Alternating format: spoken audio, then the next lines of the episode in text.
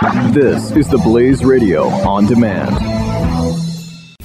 This is the Chris Salcedo Show.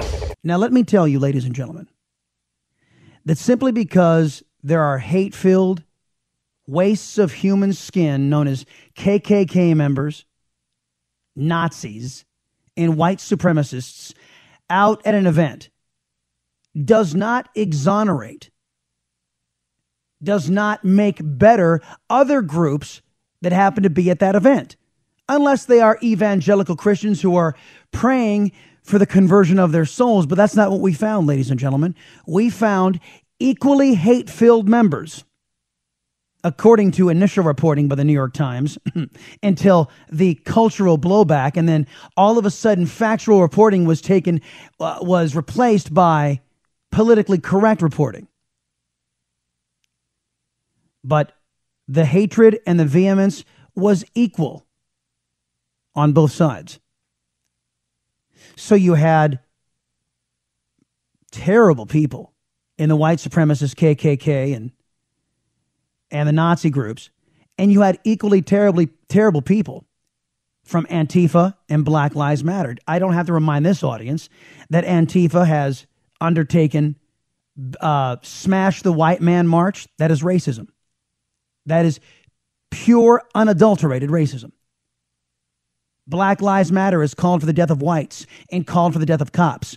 What is, is, that a loving act? Is am I misunderstanding something? No. I can just by the fact that the Nazis are there does not make BLM or Antifa more virtuous or more meritorious. And I am sophisticated and intelligent enough to know that. And I will not cover for hatred just so I can take a gratuitous swipe at the President of the United States, no matter who it is. John McCain and Mitt Romney cannot say the same.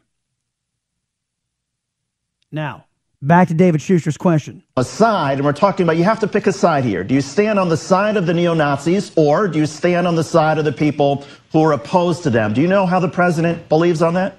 I, I do not, and I reject the premise that it's an either or. It's all of it. All hatred, all violence, all bigotry is wrong. You know, John McCain got out there and said that he thought that if you hate a black man, that is worse than if you hate a white man. I'm saying it is wrong to hate anybody because of the color of their skin. This is how you fight this narrative. And there are very few people, the Republicans don't seem inclined to fight. And the left wing is setting this uh, th- setting this template where we are to believe that Antifa and Black Lives Matter are not racist hate groups, and they are. And we're supposed to understand, according to the American left, that these groups, because they, they oppose white supremacists, that somehow they're good folks. And they're not. They are equally terrible folks. And all of them, the white supremacists and BLM, the Nazis and Antifa, they all need to be condemned.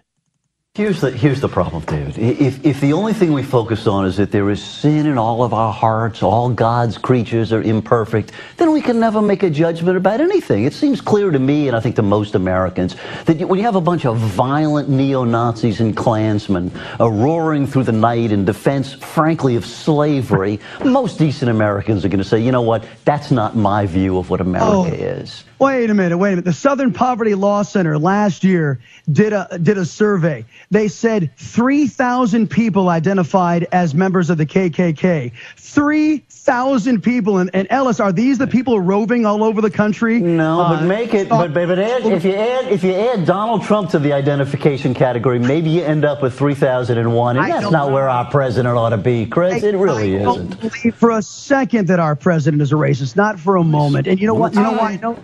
Because he was being praised by the likes of, of Jesse Jackson and Al Sharpton back when he was a Democrat. He was being praised as a wonderful champion for the African American community. Come on, Ellis. We can't let them get away with what they're attempting to do.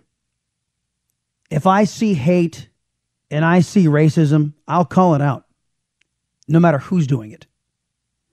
Mitt Romney can't claim the same John McCain can't claim the same, and certainly the vast majority of the biased press cannot claim the same. As a matter of fact, just the opposite is happening. The press is ignoring the hate of Antifa and Black Lives Matter so they can take a slap at the President of the United States. It's wrong. By the way, so too are these never Trumpers in the Republican caucus, joining with the dishonest Democrats. And if you are going to excuse hate just so you can attack a president, I'm sorry. Uh, there is no room for you in a civilized society.